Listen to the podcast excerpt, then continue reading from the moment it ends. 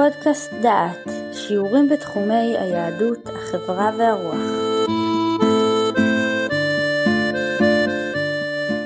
ברוכים הבאים לפודקאסט דעת, לקורס הגיל השלישי. אנחנו הגענו עכשיו לפרק התשיעי של הקורס, ועניינו בבית או בדיור מוגן. מדבר עליכם יהודה אייזנברג, המקווה שתקשיבו, תבינו ותיהנו. הקדמה למי מאיתנו לא עוברת בראש השאלה, האם אוכל להזדקן בבית? את מי לא מטרידה השאלה מה עדיף, להתאים את הבית לצרכים המשתנים, או לעבור לדיור מוגן?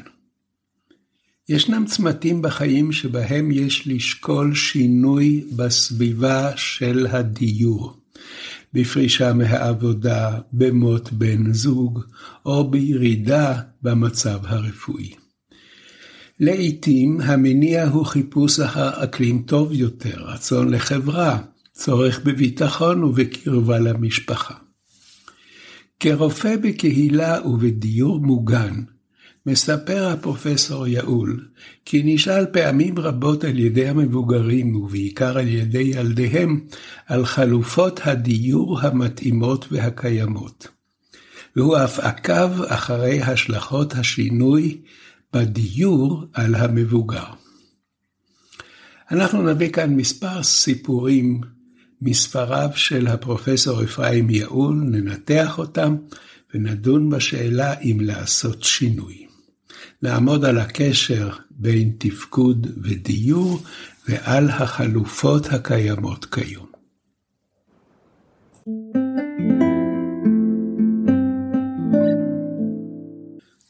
הוריי עוברים לדיור מוגן בירושלים. אני זוכר את עצמי, וכאן מדבר אלינו אפרים יעול, אני זוכר את עצמי מפציר בהוריי המתבגרים לעזוב את שכונתם בגבעתיים ולבוא לגור בירושלים. הסברתי את מעלותיו של הדיור המוגן, בכך שתהיה להם דירה משלהם עם כל הנוחות הנדרשת. הם יחושו ביטחון, יוכלו לקיים פעילות חברתית המותאמת לבני גילם. הוספתי שאני משמש כרופא במקום ואוכל להשגיח עליהם בשבע עיניים. הוריי אמרו שהם לא יעברו בשום פנים לבית אבות, טוב להם בדירתם. שטחתי שנית את טענותיי, הדירה גדולה עליכם, קשה לרדת במדרגות, המכולת והמרכז המסחרי רחוקים.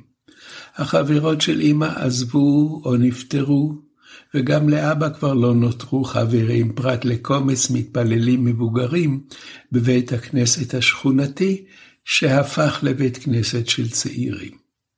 עוד טענתי באוזני אבי שמסוכן בגילו להמשיך לנהוג בגוש דן, כאשר כלי הרכב שלו הוא קטנוע עם סירה. מאומה לא עזר. הדיור המוגן נתפס בתודעתם כמושב זקנים. וביתם וסביבתם המשיכו לשמש להם מקור וביטחון. הוריי עברו לדיור מוגן לאחר שאמי לקטה באירוע מוחי ואבי נפצע בתאונת דרכים, עם הקטנוע כמובן. אמא נפטרה לפני שנתיים, בדיור המוגן שהתה 13 שנים, בהן נהנתה מכל רגע, קישתה את הדירה והתגאתה בה. בשיעורי ציור למדה לצייר ולאחוז במכחול בידה השמאלית שלא נפגעה, אף למדה לשחק ברידג'. אבא, שנפטר לפני חמש שנים, המשיך לרטון שכולן כאן נשים וכולם זקנים. אבי היה יוצא למקום בו לומדים צעירים, ושם למד רוב שעות היום. דיון קצר כל מקום מגורים בו מתגוררת אוכלוסייה בוגרת נתפס כבית אבות. אין זה משנה איך נמכור או נשווק את המקום. מה שאבא ראה הוא שכולן נשים וכולם זקנים, למרות שהוא עצמו נמנה על המבוגרים שבדיירים. אחד החולים המבוגרים אמר לי פעם, כשהצעתי לו לבוא ולהתאשפז בבית החולים הגריאטרי שבו אני עובד, אבל דוקטור, כולם שם זקנים. נכון, השבתי לו, אנחנו מומחים בטיפול באוכלוסייה זו. הוא התקשה לקבל את העובדה שגם הוא נמנה על ציבור הזקנים. הדימוי החברתי, הרקע התרבותי והאופן בו ראו את עצמם היה חזק מכל ותרם להחלטתם של הוריי שלא לעבור לדיור מוגן. במקרים כאלה ההחלטה לעבור לדיור מוגן תהיה רק במקרה שבן הזוג נפטר וקיים צורך חברתי לא להיות לבד. ההחלטה לעתים נופלת כאשר מתערער הביטחון בבית עקב פריצה או גניבה, לאחר אירוע של נפילה בו המבוגר שוכב שעות על הרצפה ואין איש שומע את זעקותיו, או לאחר שחרור מבית חולים בעקבות ניתוח או מחלה וצורך בהשגחה רפואית צמודה או במילה טובה.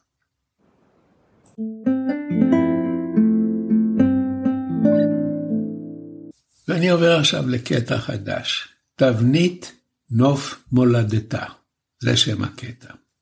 הייתי נוכח בשיחה של בת עם אמה. אמא, את חייבת לעזוב את הבית שבמושב, הוא אינו מתאים לך יותר. את זקוקה להשגחה צמודה בשל מצבך הרפואי הרופף והבדידות שבה את נמצאת. כל היום את לבד בבית, ונפש חיה לא נכנסת לבקר. דור המייסדים של המושב חלף, ואת נשארת לבד. מה נשאר לך מהבית? אבא נפטר לפני עשר שנים, הילדים מסודרים, הקימו משפחות ועזבו את המושב.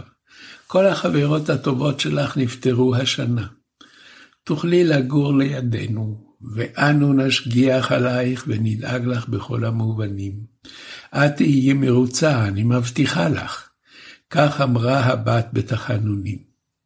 והאם הביטה בעיני בתה והשיבה, אינני מוכנה לעזוב את הבית. זה ביתי, כאן הקמתי את משפחתי, אני קשורה אליו, וכאן אמות. אגב, הוסיפה האמא בחיוך, לאחרונה ריצפתי את הסלון וביקשתי מהגנן לשתול פרחי אמנון ותמר בגינה. שבועיים לאחר השיחה, כאשר קמה הבת מהשבעה על אמה, ביקרה אותי במרפאה ואמרה, כיצד רציתי לעשות זאת לאמא? כיצד חשבתי שאפשר לנתק אותה מהבית שכל כך אהבה? ישבתי על הכיסא של אמא בכניסה לבית, הסתכלתי על פרחי האמנון ותמר הפורחים בגינה, על עץ הזית העתיק והדשא המוריק. חשבתי לעצמי, שאמא הייתה יושבת לה ומביטה בדברים שהיו יקרים לה, שהיו שייכים לה ושהיו חלק ממנה, שכל חייה היו נוף מולדתה, ומהם לא הייתה מוכנה להינתק. איך אפשר היה לעשות זאת לאמא? אמרה בבכי. ועכשיו דיון קצר על מה ששמענו. בסיפור הזה האלמנה נשארה מחוברת לאותו מקום לאורך כל שנות חייה. היא הייתה קשורה לכל אבן ועץ שבסביבה, וזכרה כל אירוע שהתרחש בחמישים השנים שחלפו, כאילו קרה אתמול. הנוף הוא חלק ממהותה, והוצאתה ממנו גורמת לחסר, חלל וחידלון גדול עבורה. היא יונקת ממקום מושבה כמו אדם החי בעזרת משאבת חמצן, והיא קשורה קשר בל יינתק לסביבתה. העברתה למקום אחר, אפילו הטוב ביותר, יגרום לקמילתה ולאובדן חיוניותה. אין זה ראוי להוציא אותה מנוף מולדתה, במיוחד כאשר היא צלולה ומביעה התנגדות. יש לאפשר לה להישאר בביתה גם במחיר ויתור על נוחות ורמת חיים טובה יותר, שניתן להעניק לה במקום אחר. יש פתגם גרמני, עץ זקן לא מעבירים ממקומו. ואנחנו שוב נכנסים כאן לדיון. האם רצוי שאנשים מבוגרים ישנו את מקום מגוריהם? הדילמה הזאת קיימת אצל כל זוג מבוגר. קיימים צמתים שהדילמה מחריפה. לאחר פטירת בן זוג, ירידה במצב הרפואי והתפקודי, כאשר מחריפה תחושת הבדידות והניתוק, כשהביטחון האישי מתערער, וכשנוצר צורך להתקרב לבני משפחה הגרים רחוק. התשובה היא שראוי לעשות שינוי, מאחר שבמצבים רבים צריך לשפר את איכות החיים על ידי התאמת הדירה לצורכי האדם המבוגר, או להחליף את הדירה. התפקוד והיכולות של המבוגר משתנים ומחייבים שינוי במבנה הבית. מה שהיה טוב ומתאים לצעירים אינו נכון ומתאים בגיל מבוגר. בכלל, מה שהיה טוב פעם איננו בהכרח טוב היום. כל החיים אנחנו מתמודדים עם שינויים, אבל צריכים להיות זהירים. לא להיכנס להרפתקאות ולהתפתות לבריכות שחייה, מעליות שקופות, מרצפות שיש ומראות מלוטשות בדיור המוגן. התהליך צריך להיות מלווה בליווי מקצועי, משפטי, פיננסי, ותמיכה רגשית של בן משפחה המלווה את תהליך קבלת ההחלטה. מהי סביבת הדיור המתאימה לאדם המבוגר? התשובה קשורה ביכולת התפקוד שלו. אדם עצמאי המסוגל לבצע את תפקודי היום-יום, רצוי שיישאר בבית שבו הוא חי. אם הוא זקוק לעזרה, עליו לעבור למסגרת מתאימה שיש בה עזרה זמינה. אם הוא זקוק לעזרה קלה, יעבור למסגרת תומכת, למשל, דיור מוגן. אם הוא תלוי באחרים במידה רבה ותפקודו נמוך, הוא זקוק למסגרת של בית אבות או מחלקה סיעודית. מובן שמה שאמרתי פה הוא פשטני מאוד, ובכל מצב תפקודי קיימים כמה חלופות. עד לפני מספר שנים נמצאו אנשים עצמאיים במסגרות אשפוז ממושכות, כמו בתי אבות ומוסדות סיעוד. היו שתי מסגרות אשפוז מסורתיות עיקריות. האחת בתי חולים כלליים לאשפוז לתקופה קצרה בעת מצב חריף או משבר עד לפתרון הבעיה, והשנייה הייתה מסגרות לטיפול ממושך לבעלי תפקוד גופני ונפשי נמוך ותלות גבוהה בחברה. בשנים האחרונות יש התקדמות. נוצרו אפשרויות טיפוליות שונות במסגרת הקהילה וקבלת השירותים בבית. בקהילה מתאפשר טיפול ממושך במסגרות של מועדוני יום קהילתיים לאוכלוסיות עם צרכים שונים, חברתיים, נפשיים ורפואיים, ולבעלי יכולות תפקודית שונה, החל בתלות קלה וכלה בתלות מלאה. נוצרו מסגרות של דיור מוגן ציבורי, שכונות תומכות, מועדוני יום והחלמה קצרה. בבית החולה עצמו אפשר לקבל שירותים באמצעות יחידות בית של שירותי הבריאות בקופות החולים. לקופות החולים זה כדאי כי זה הוצאות נמוכות יותר. לחולה זה כדאי כי לא עוקרים אותו ממקומו לבני אדם זרים. נוסף לכל אלה, הושגה פריצת דרך בחוק הסיעוד, המאפשר קבלת עזרה של מטפלות בית, מה שקוראים מט"ביות, ממספר קטן של שעות בשבוע ועד למתן אישור למטפל צמוד. חשיבות התפקוד והתלות באחרים אינה חזות הכל. קיים גם רצונו של האדם, יכולתו הכלכלית, ורצונם של שאר בני המשפחה. וכמובן, יש אילוצים נוספים. וכאן שאלה מעניינת. האם כדאי להישאר בבית ולהתאים אותו למצב החדש, או לעבור לדירה אחרת?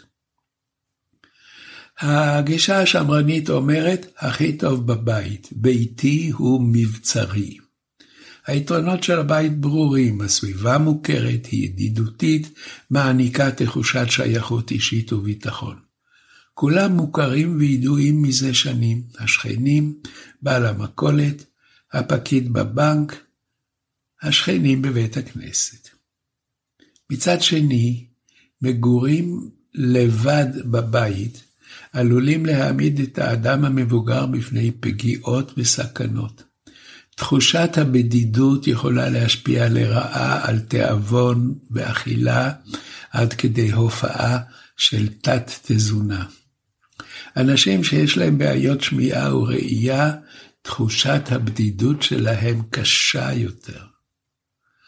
ובכל זאת, הצורך של רבים מהם לשמור על עצמאות בכל מחיר, ולחיות לבד על אף הקשיים, היא צורך קיומי שצריך להביא אותו בחשבון בעת ההחלטה. החשש להיות לנטל על הילדים גורם לאנשים להימנע מבקשת עזרה גם בעת צורך דחוף. בכך הם יכולים לגרום לעצמם נזק ממשי.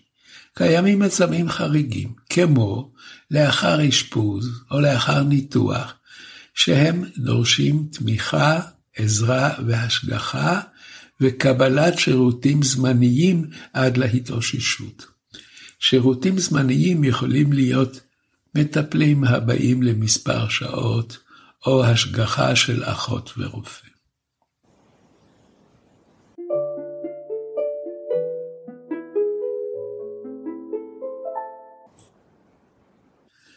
ועכשיו נדון בשאלה איך משפצים בית למגורי מבוגרים. מה, מה מייחד אותו?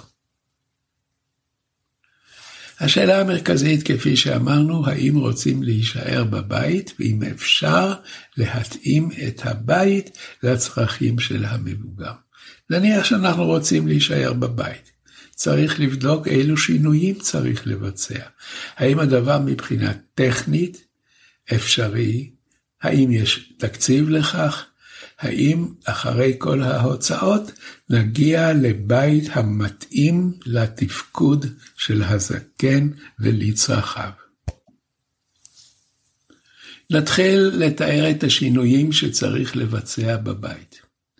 להציב בכניסה מעקה, לתת תאורה טובה בחדר המדרגות ובסביבה, להתקין מאחזים בשירותים ובמקלחות, לשים שטיחונים כדי למנוע החלקה, להחליף את האמבטיה במקלחון, למגן את החלונות ובמיוחד בקומת קרקע, להתקין שרשרת וחריר הצצה בדלת או מצלמה שאפשר לדעת מי המבקש להיכנס לבית.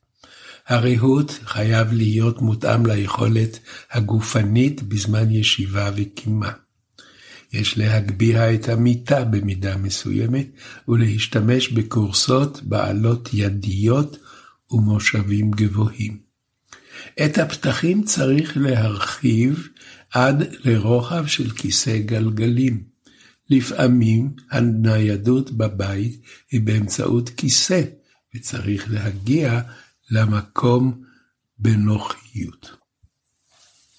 צריך להתייעץ עם איש מקצוע וצריך למנות בן משפחה שילווה את התהליך, הן קבלת ההחלטות והן מימושם.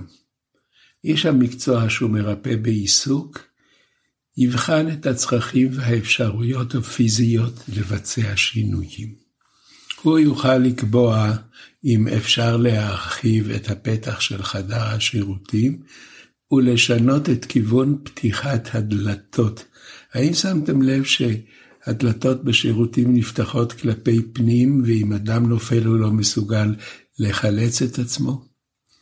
צריך לקבוע את גובה המעקים בשירותים ובחדר שינה, טלפונים בכל הבית, כל אותם דברים שנותנים אפשרות לתקשורת מהירה עם בני המשפחה.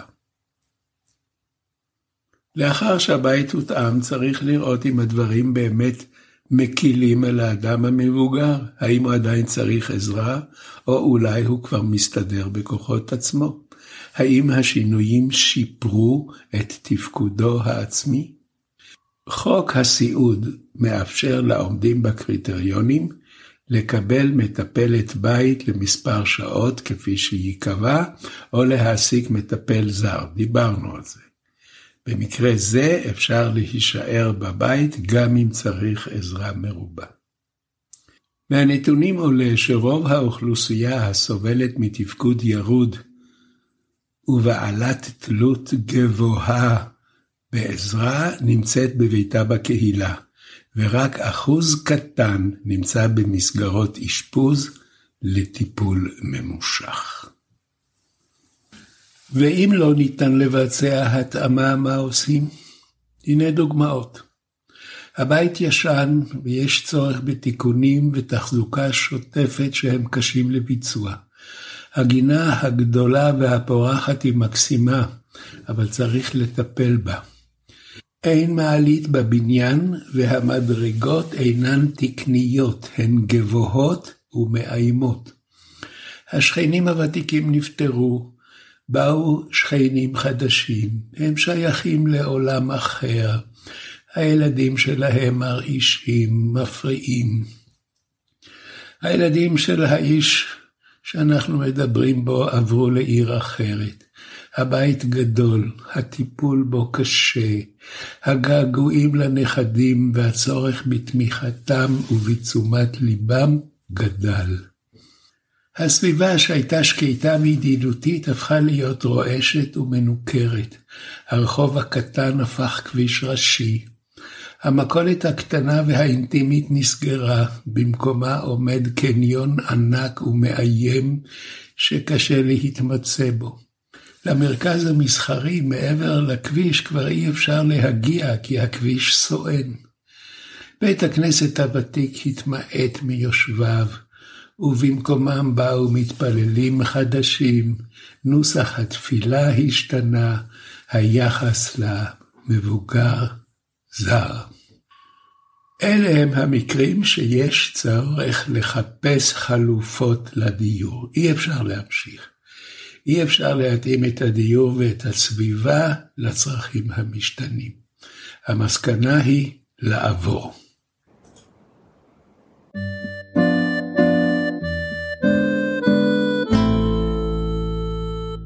דיור מוגן מהו?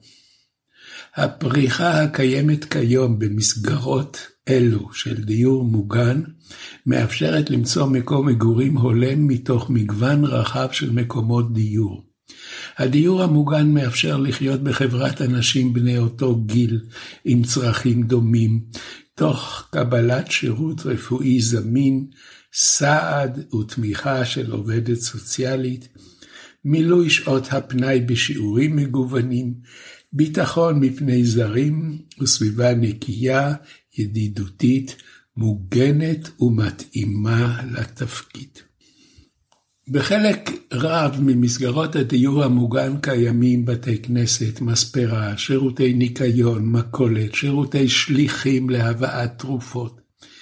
אחד מהבנקים הגדולים שולח לדיור המוגן פקיד לבצע פעולות שוטפות. קיים מיתוס שזה בעצם בית אבות מוסווה. אין הדבר נכון, כיוון שכל דייר מתגורר בדירה משלו. יש המתלוננים, כל היום אראה זקנים מוגבלים והודעות פטירה על הקיר, זה לא בשבילי.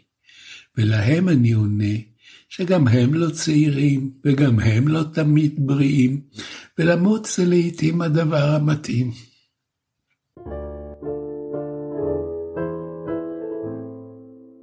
הגעתי לסיכום הנושא.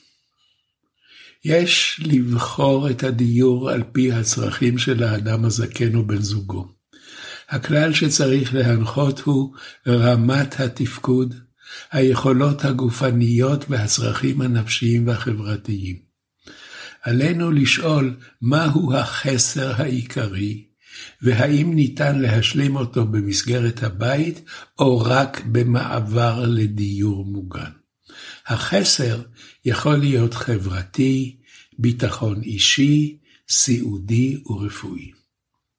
בהתאמת הדיור, הן הדיור המוגן והן שיפוץ הבית, יש להיעזר באיש מקצוע, כגון מרפא בעיסוק שהוא יודע לתאם בין הציפיות ובין היכולות לעשות שינויים במבנה, בין היכולת התפקודית של האדם והביצוע של השינויים בשטח. יש להתמקד בשיפור שיעזור למלא את החסרים התפקודיים, ופחות לשים לב לברק, ליופי ולאופנה.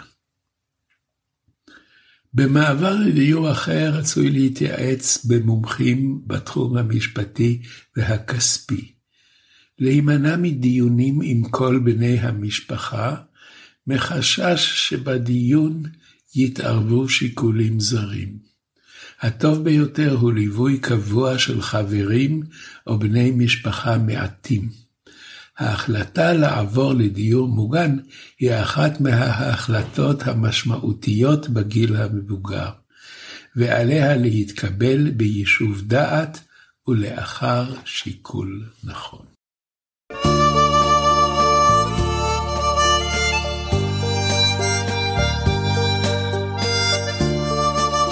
שמעתם שיעור מתוך הקורס הגיל השלישי, מאת הפרופסורים אפרים יעול ויהודה אייזנברג. את הקורס המלא וקורסים רבים נוספים תוכלו לשמוע באתר דעת במדור פודקאסט.